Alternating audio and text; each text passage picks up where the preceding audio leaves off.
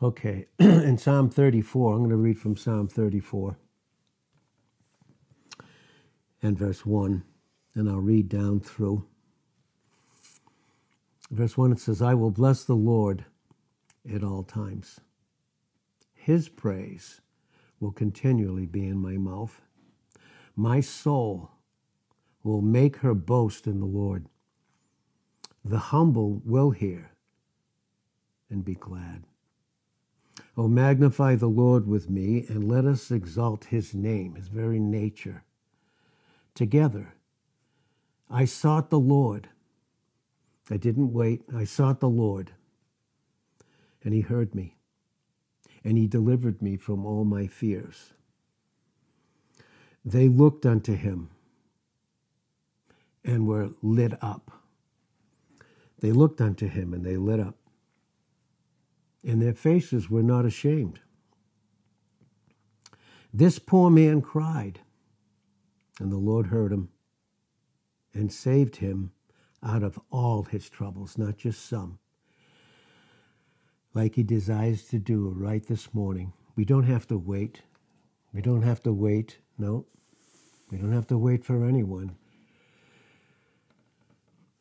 Because in Isaiah 40, verse 30, 1, it says, They that wait upon the Lord will renew their strength. They will mount up with wings as eagles. They will, they will run and not be weary. And they will walk and they won't faint. This poor man cried, and the Lord heard him in Psalm 34 and verse 6 and saved him out of all his troubles. The angel of the Lord, and this is talking about a theophany, and this is talking about Christ in his pre incarnate state, encamps, surrounds, as we have said so many times, we are the dot and God is the circle.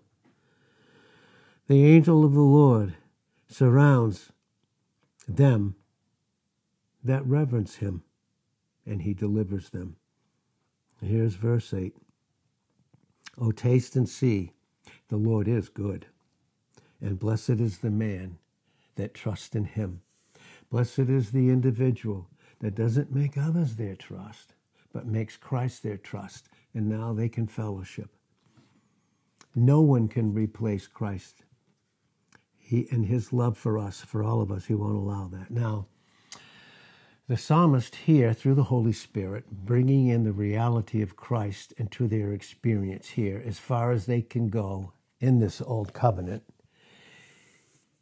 he's challenging them in love to make the experiment. Try it. Try me. Make the experiment. Experiment. How? Make it for yourself. You see? Only the individual in their own individuality can experience Christ. He's irreplaceable. No one can replace him in us. And that's why he's brought us here, all of us, here this morning because he wants to tell us that we don't have to look for something else or someone else. We can have him, and we have him right now because he's the treasure in 2 Corinthians 4 7 that's in us. So, this is what he's saying to us. He's saying this taste, taste me. Take me in right now. Take in the counsel of my word. The word taste here is ta'am. T A A M, ta'am in the Hebrew, and it means to perceive, to taste. It's ta'am, to taste. And literally it means it's in the causative, not to get into really deep into the Hebrew, but like we have in the Greek, there is the voice, there is the present imperative, there's a passive voice, all of these different voices when we study the Word of God. Here, here, the, the, to taste means this. Now, watch what this means, and this is what God does for all of us, and this is what He wants to do this morning. He is the cause. The cause here is the hifil in the Hebrew, it's causative, and He causes us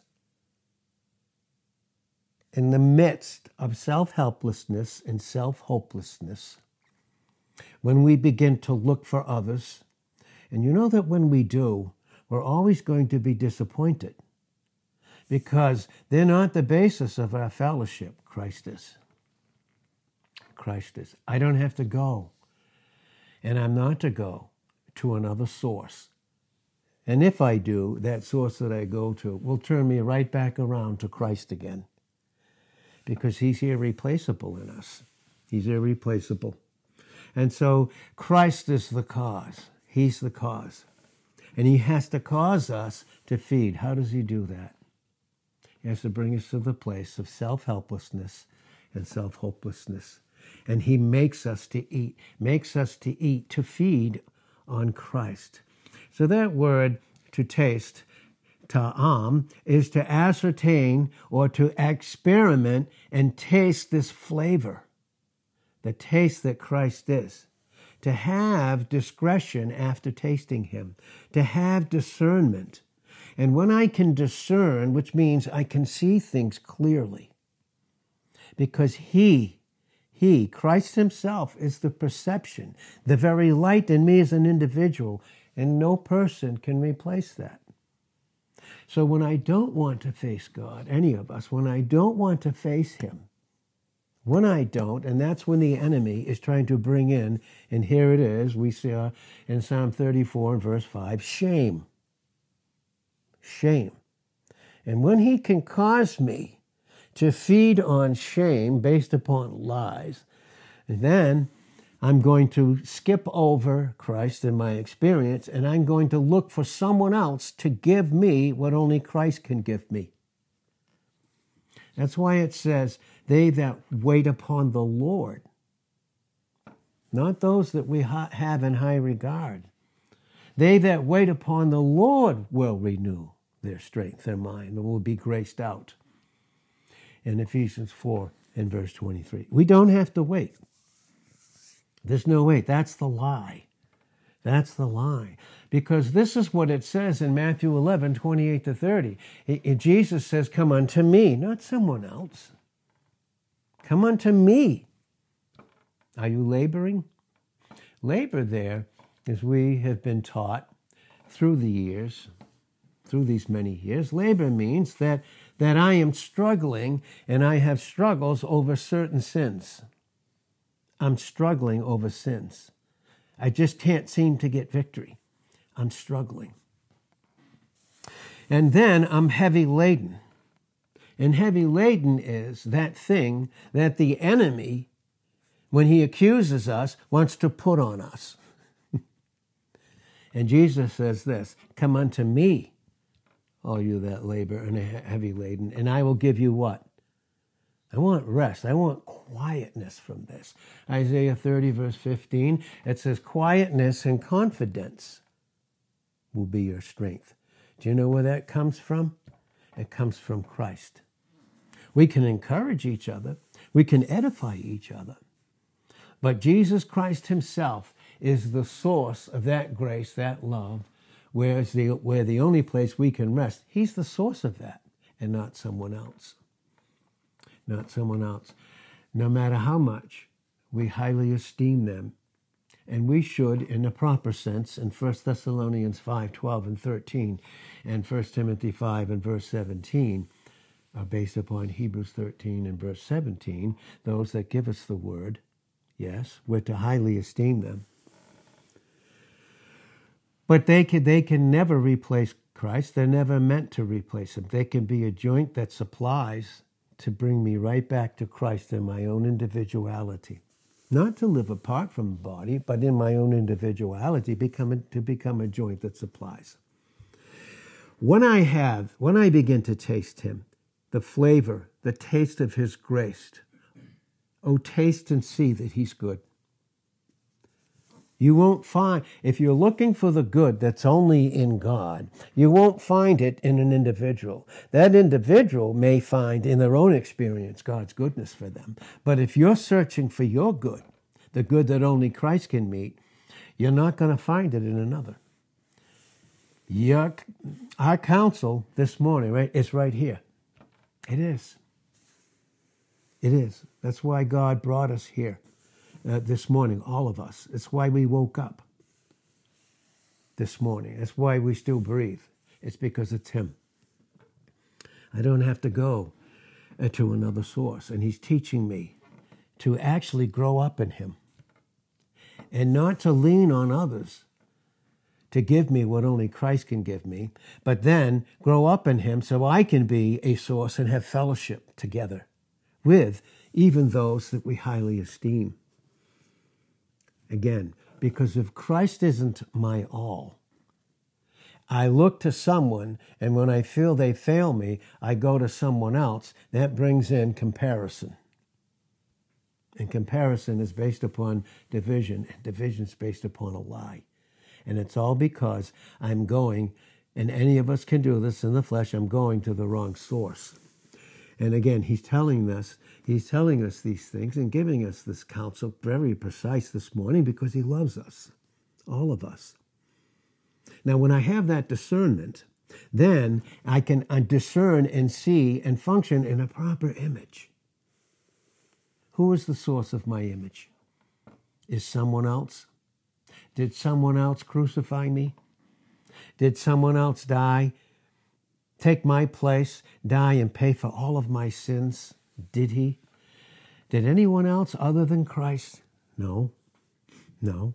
And when I discern these truths and grow up in Christ in me, and instead of instead of running from him, I face him, what do I see? I get discernment, I begin to feed, but he has to cause that. He's the cause and he's the source.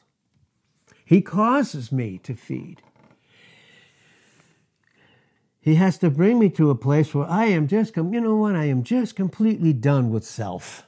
All the lies, all the past that I'm not, the present, He's my life that took care of my past, He's my present life, and He's my life forever for all eternity in the future. And when I have this discernment, now it is going to enter into proper behavior. And proper behavior is based upon proper character, and that's why in 1 John 1 and verse 7, walk in the light is there any lies in his light? Well, can God lie in Numbers 23 and verse 19?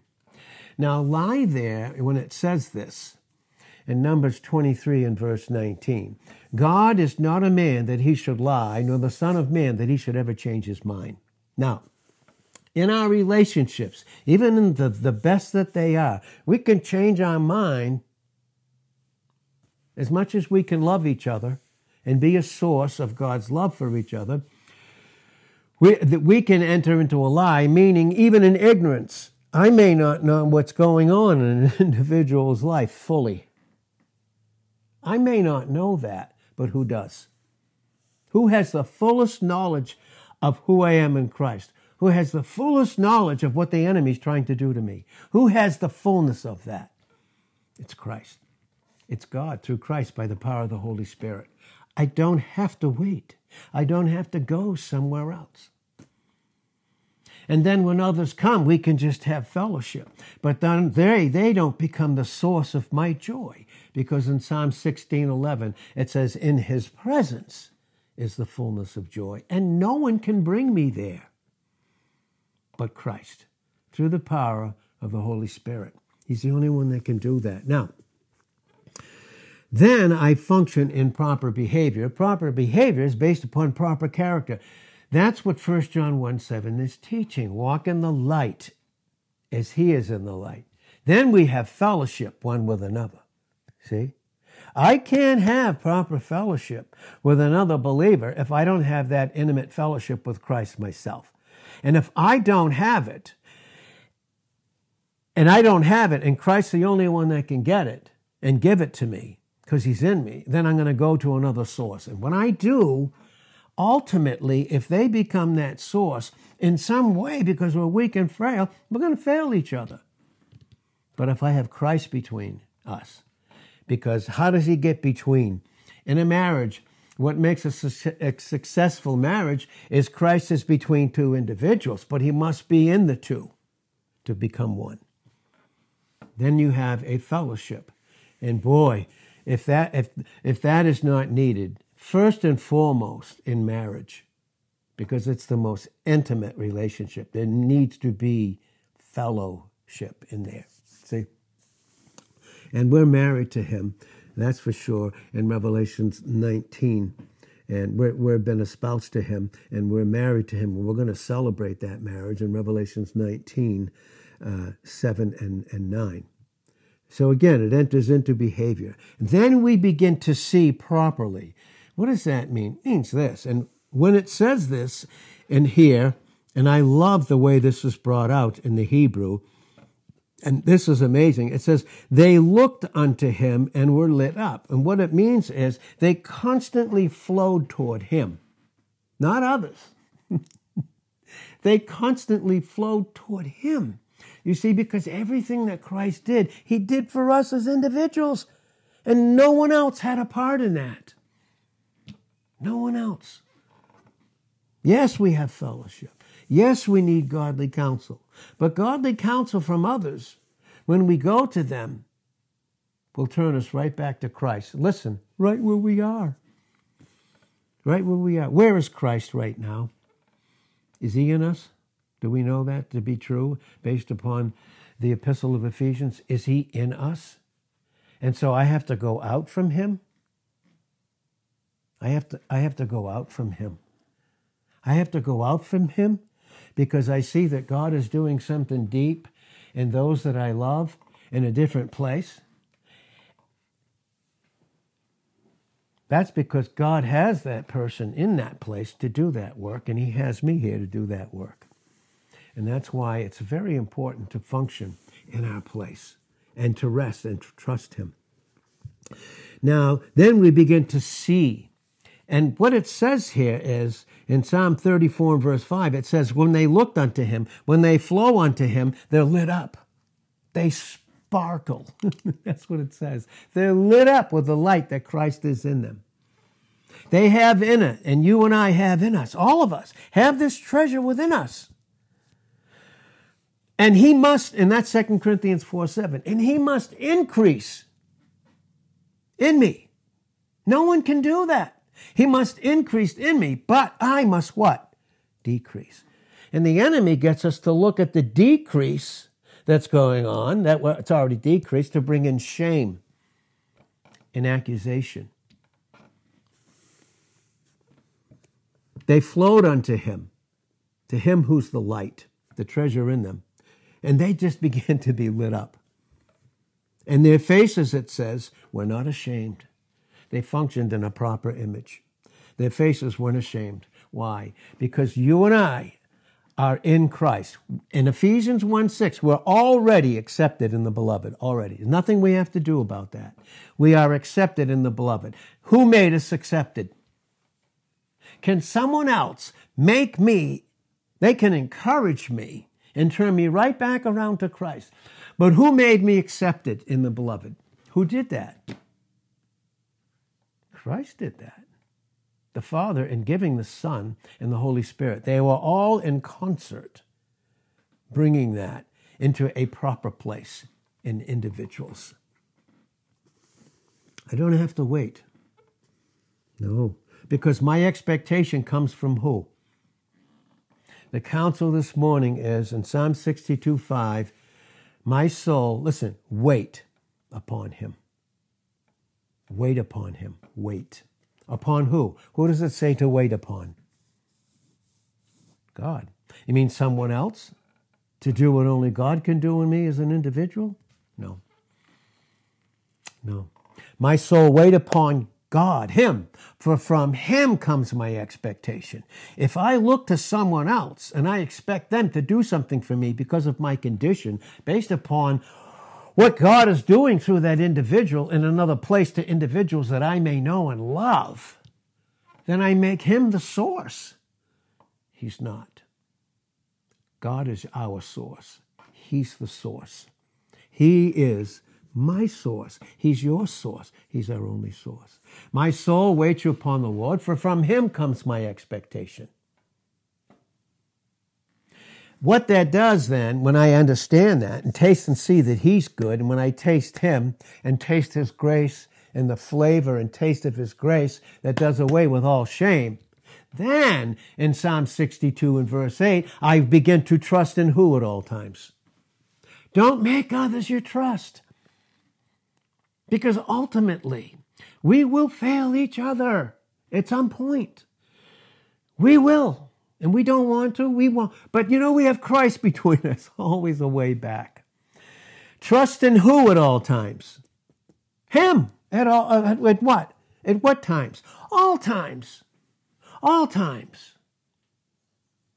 Make trust in Him and His Word to be the thing that you flow towards.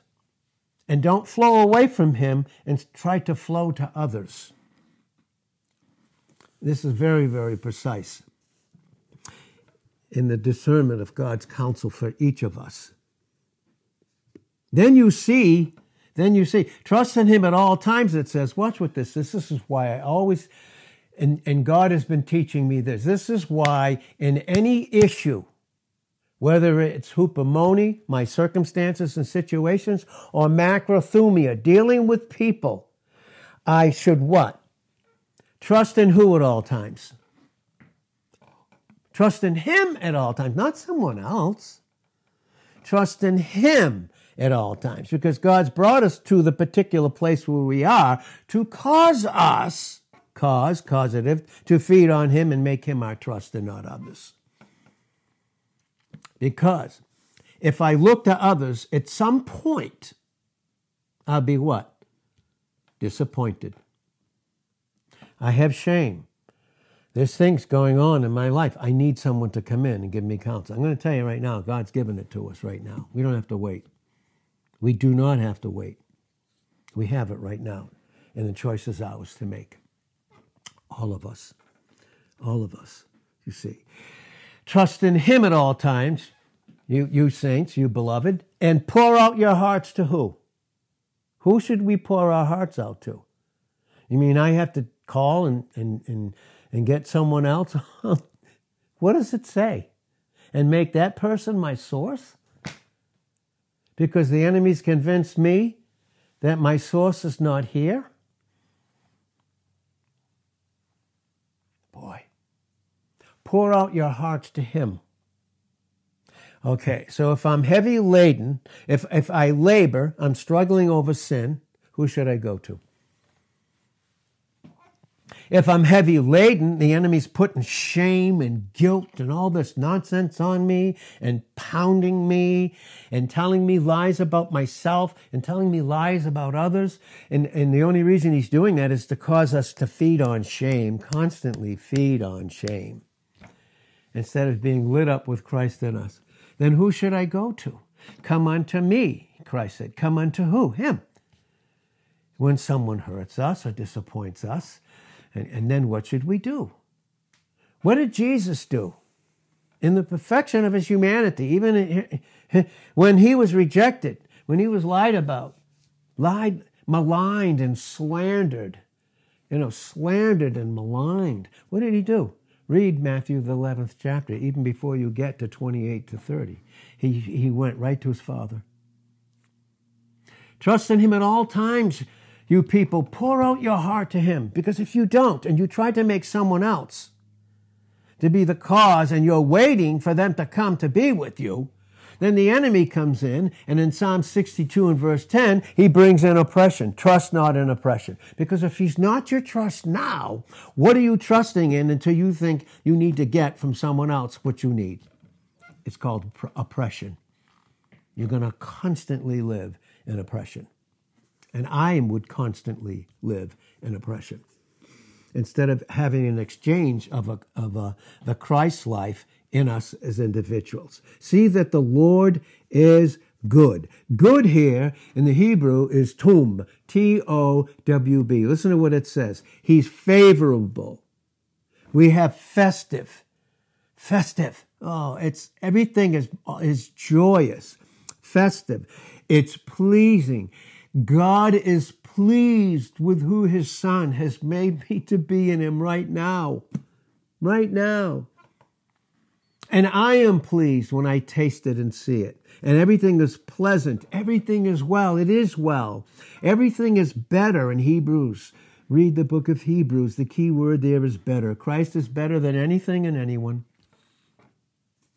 He, he is right and he makes me righteous. He's the best. He brings in prosperity. He's my preciousness. In 1 Peter 1 and verse 19, he's very precious and he shed his precious blood for me as an individual. No other person ever did that. No, he brings in wealth. He brings in beauty. He makes me cheerful and joyous. He, he's the one that makes me at ease. He makes me joyful. He's sweet when I taste him. And then he's ready to do it again constantly. For happy is the man, blessed, joyful is the man. The man here in the Hebrew is Gebar.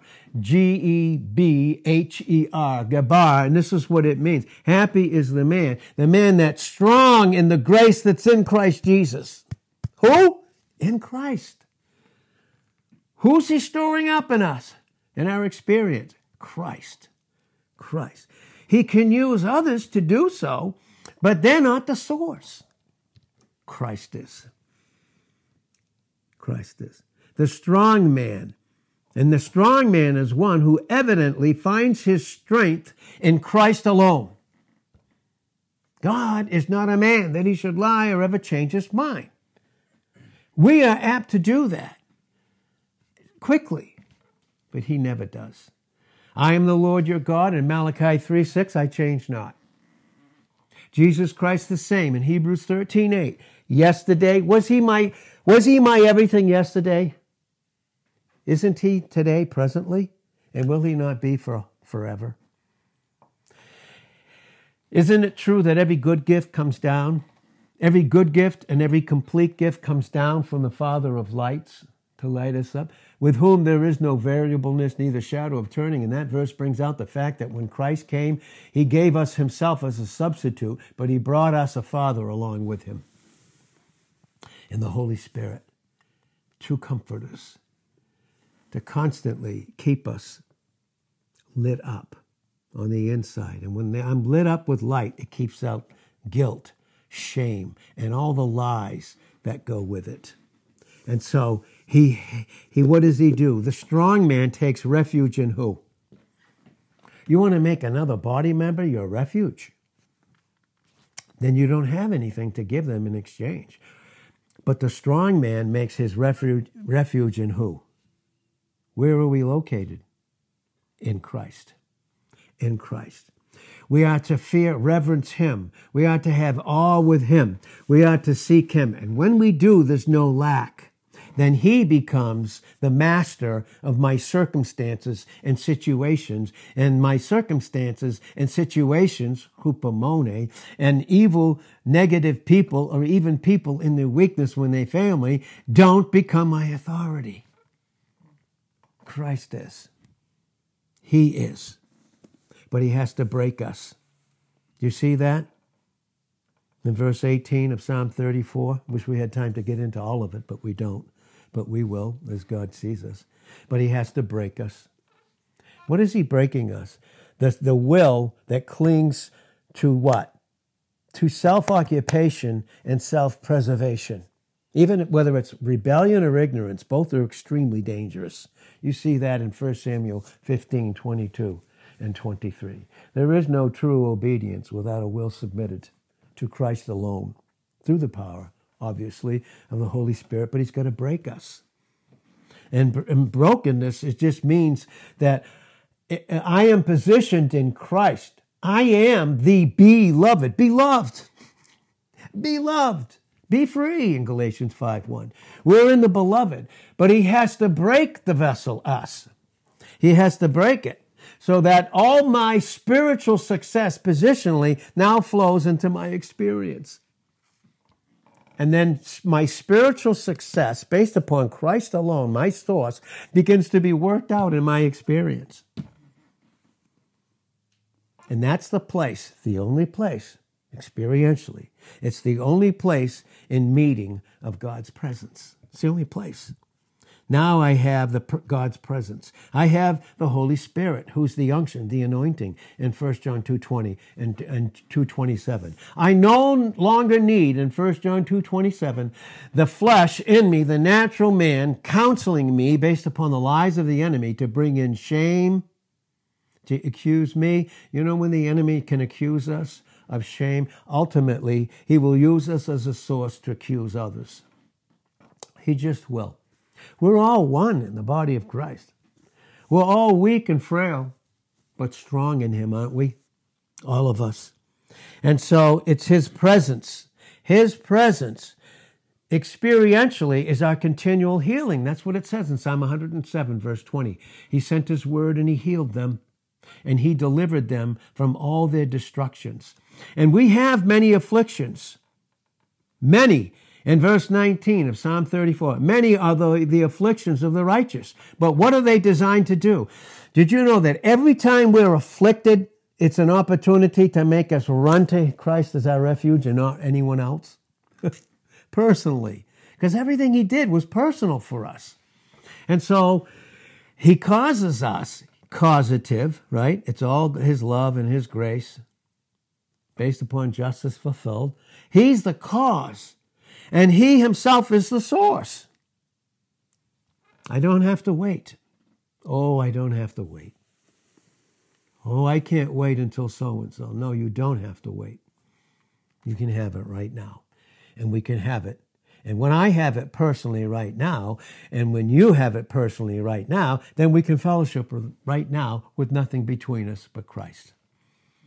In Ephesians 5 and verse 21, just submit to one another because we are so lit up personally with Christ that that's all we have to give out.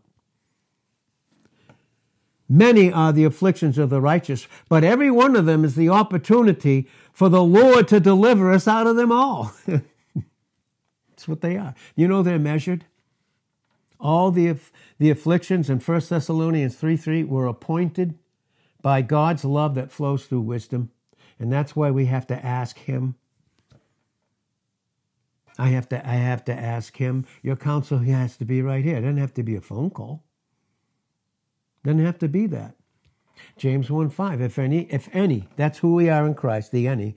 If any of you lack wisdom, let him ask of who? Let him ask of God.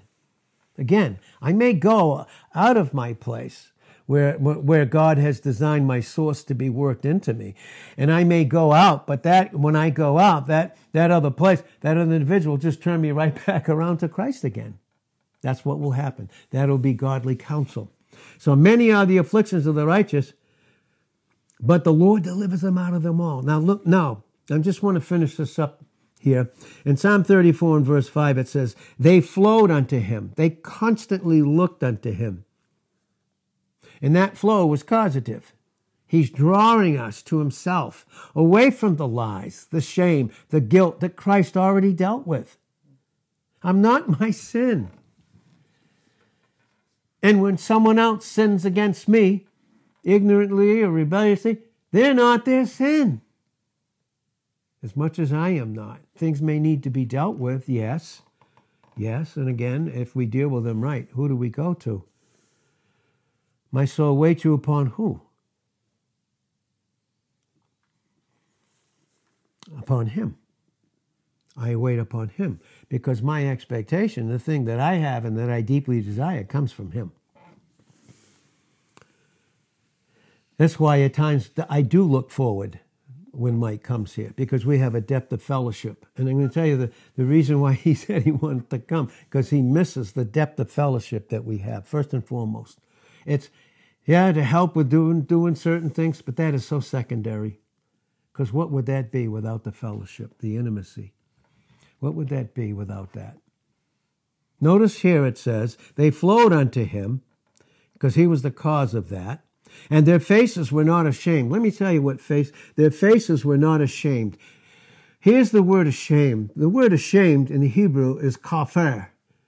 C H A P H E R. It's kafir.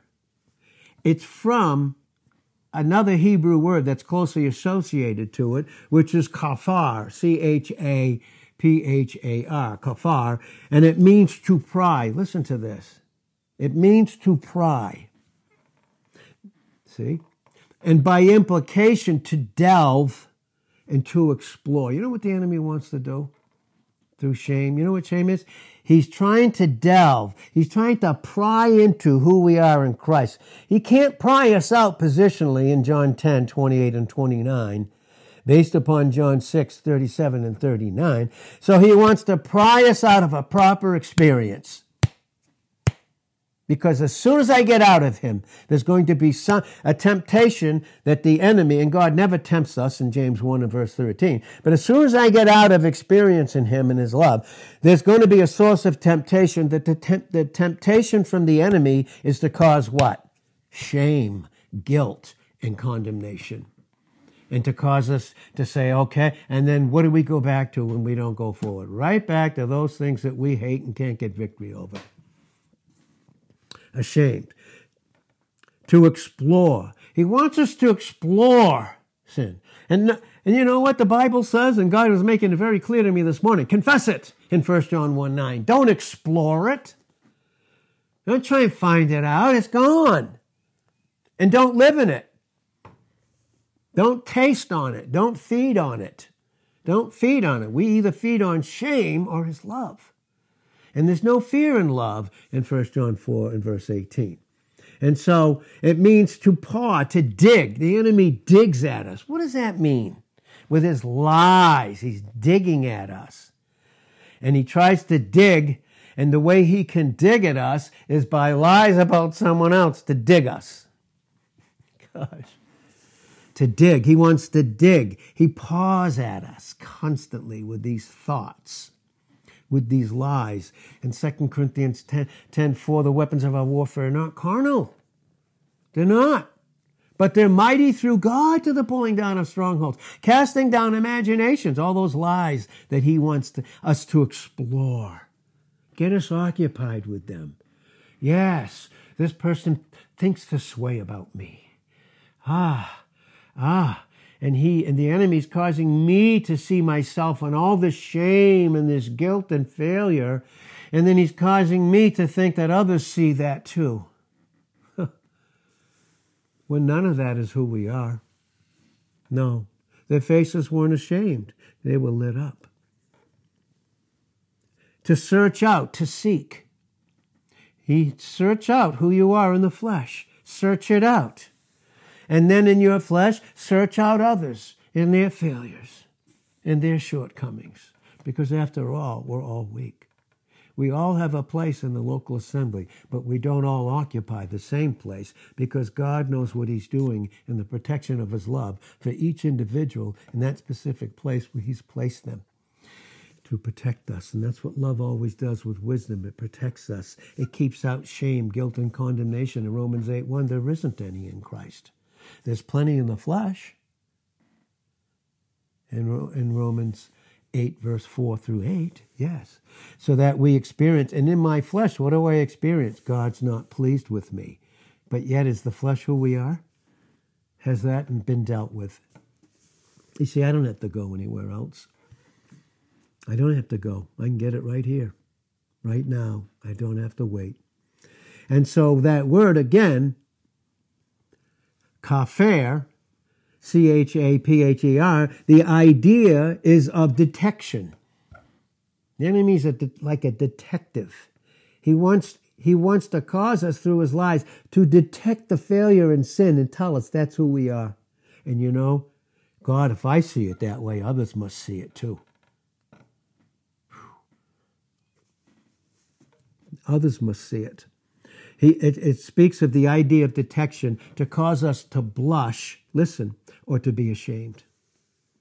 Cause us to be ashamed and to be disappointed. You know, when I don't go to Christ and I seek to go to an individual that only Christ can give me, I'm going to be disappointed every single time.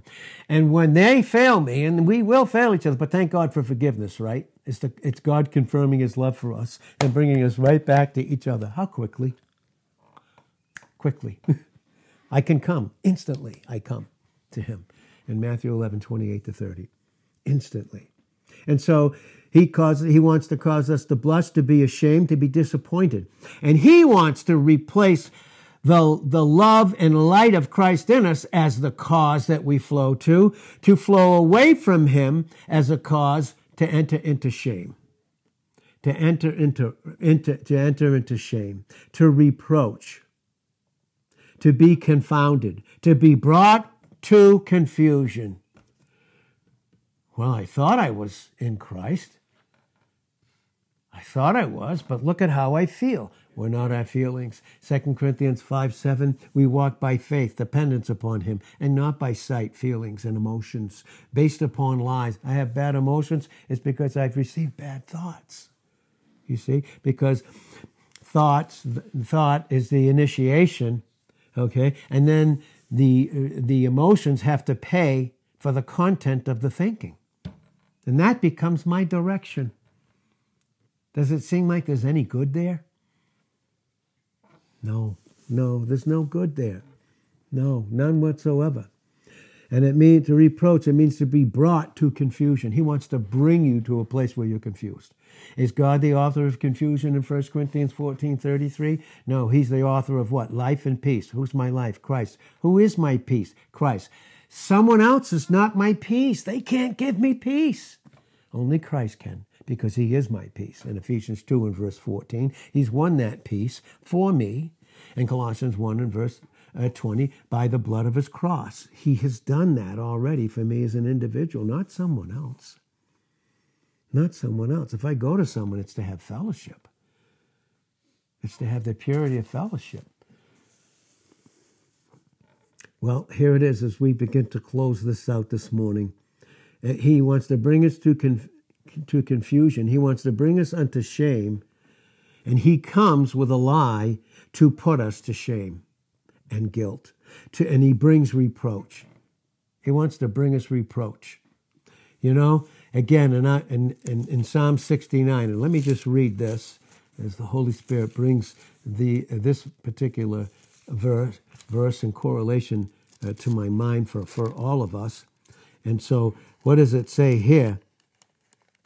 in Psalm 69, verse 9, it says, For the zeal of your house has eaten me up, meaning he everything he, he did, he wanted to please the Father in John 8, 29. And when he was pleasing the Father, because the Father is not willing that any should perish, in 2 Peter 3 and, ver, in verse 9, he's not willing that any should perish. Christ did all of that. He did he pleased his Father in John 8, 29. Always. He, he is the measure of our pleasure. He pleased the Father fully in my stead. Now I receive him, and I walk in the pleasure that he is in me as a vessel. For the zeal of your house in Psalm 69 9 has eaten me up, and the reproaches of them that reproached you are fallen upon me. 69 20. Reproach has broken his heart. On Calvary, reproach, all those sins and all those accusations and all the evil and the sins that were upon individuals that went towards God and towards each other. Christ paid for them, and all the reproaches were breaking his very heart. He said, I am full of heaviness. I look for some to take pity. But there was none. Are you looking for some to take pity, to find compassion? You'll find that in Christ and in Him alone. Others can direct you to Him, and they should, but they're not your source for some to take pity, but there was none, and for comforters, but I found none, because he couldn't, because he was paying for all of our guilt, all of our shame, all of the accusations and all the lies. He not only paid for sin, but he paid for all the effects of sin. And an effect of sin, not living in his presence experientially, is guilt and shame and condemnation. And he did all of that. Reproach. Here's the word reproach. Okay, reproach is Kirpah, Kirpah, C H E R P A H, Kirpah. That is called reproach. And it's from another Hebrew word, right? It's karaf, C H A R A P H. And this is what it means it means to pull off. And the enemy, through his lies, and guilt and condemnation to cause shame. He's trying to pull us off of a proper experience in Christ. He can't pull us out of our position in Christ, so he wants to pull us off of a proper experience. And he does so by shame, guilt, condemnation that causes fear, that causes anger, that causes irritation, that causes, causes intense hatred causes all of that and causes suspicion. Now I'm now I'm suspicious. You know, guilt and shame makes me a skeptic. It makes me so that I don't think I can trust anything. or anybody. You see, it's never a, of an issue that I can't trust God for people. It's I don't trust Him. He's not my trust for everything and for everyone. And how much more for the body of Christ? Reproach. And so that word means to pull off. By implication, it means to expose us. You know, when he convinced Adam and Eve to buy his lie in Genesis 3 1 to 6, what was the first thing when they fed on what they shouldn't have? They fed on the lie and not the life that Christ is, the tree of life. When they didn't do that and they fed on the lie, what happened? What was the first thing that they knew? They were naked. They were ashamed. They never felt that between each other. There was no shame in their relationship. The minute they bought the lie, there was shame. And that's, of course, when Christ came. They heard his voice in Genesis 3 8 and they and they in all the fulfillment of what went on there, all the way down to the twenty first verse in Genesis chapter three, verses one through uh, twenty one, and then in 20, even in verse twenty four, he drove them out of that place, out of that place where all that shame and guilt was. What was meant to be beautiful, he drove them out and placed a cherubim in 324 of, of Genesis to keep the way so they wouldn't keep going back in and feeding on those lies. Well, we'll begin to close here. They were brought, he wants to bring us to confusion and to, to bring us to, to, to expose us to shame by stripping us off of a proper experience. That means he strips us. He wants to strip us, rob us, because in John 10 10a, the thief comes to do what? To steal Strip away your experience and make it shame. To, to, to what? To, to what? Steal, to kill, and to destroy. Bring me to a, right back to the thing that I didn't want to do. He wants to bring, what's the sense? Might as well end it. Hmm. What was the source each of us individually, when we failed and shame and guilt and condemnation was brought in, what was the cause of it? Was God or was it pride? It was pride. He has to deal with that with us, and He uses others to do that. He does. Even in their failures, He'll use that. He'll, he will to turn us to Him. And not that we want to do that, not that we should do that but we will, we'll fail. But that's why we always can go to God and then go to the individual and boom, it's done. So done. And just right back to fellowship again. To expose by stripping. In other words, it's to betroth. He wants you not to be married to Christ in your experience. He wants you to marry Him. Marry shame. Marry guilt. What a relationship, right? To betroth in other words, to cause us to not surrender to Christ for everything, but to surrender to Him in this guilt and shame. Figuratively, it means to carp at. He's constantly carping at us. It affects my sleep. It affects my whole workday. It affects every single thing about me. It's just, he's carping at me. Daniel 7, verse 25, he speaks great words against the Most High to wear out the saints. He, come, he came to steal, kill, and destroy, but Christ has come that they might have life. Who's the life of who's the who's that life in me? Is it another individual, or is it Christ? It's Christ in me as an individual. And when I have that in the intimacy of his love and fellowship and communion, now I have an abundant life. What's that mean? Now I have that to give others. I'm not going to them to try and seek something from them. I'm going to have fellowship. So that's what we do when we get together, is to have fellowship. Not to use them for something that only Christ has dealt with already. See? So it means he, he wants to carpet us and he defames us.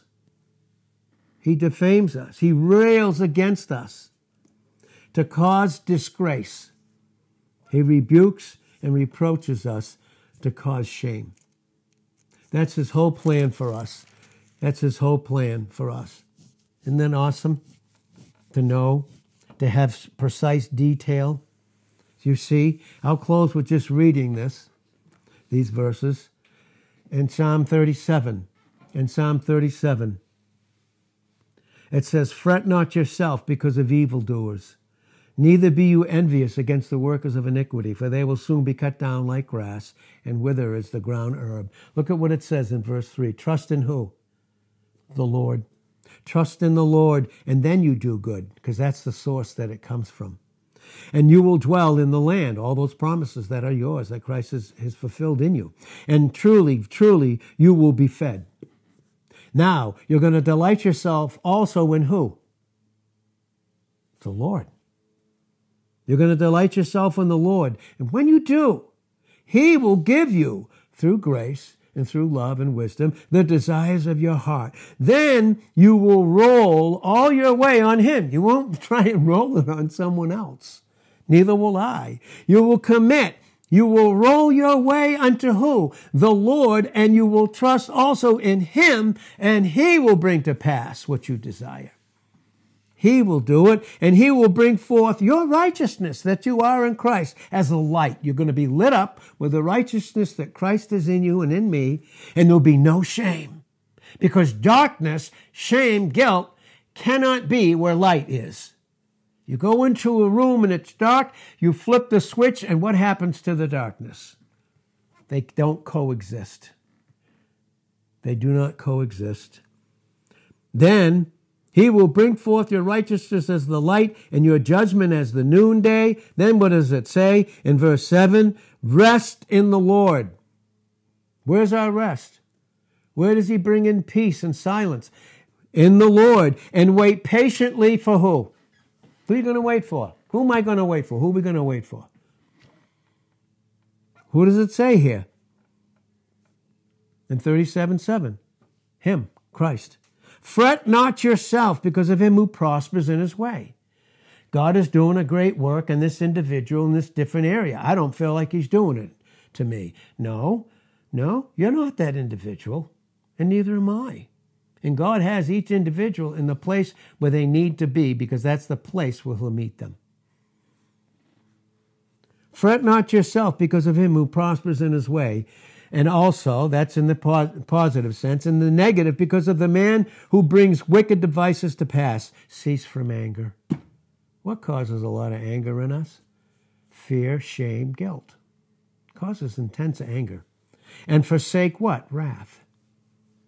Fret not yourself, listen to this one, in any wise to do evil.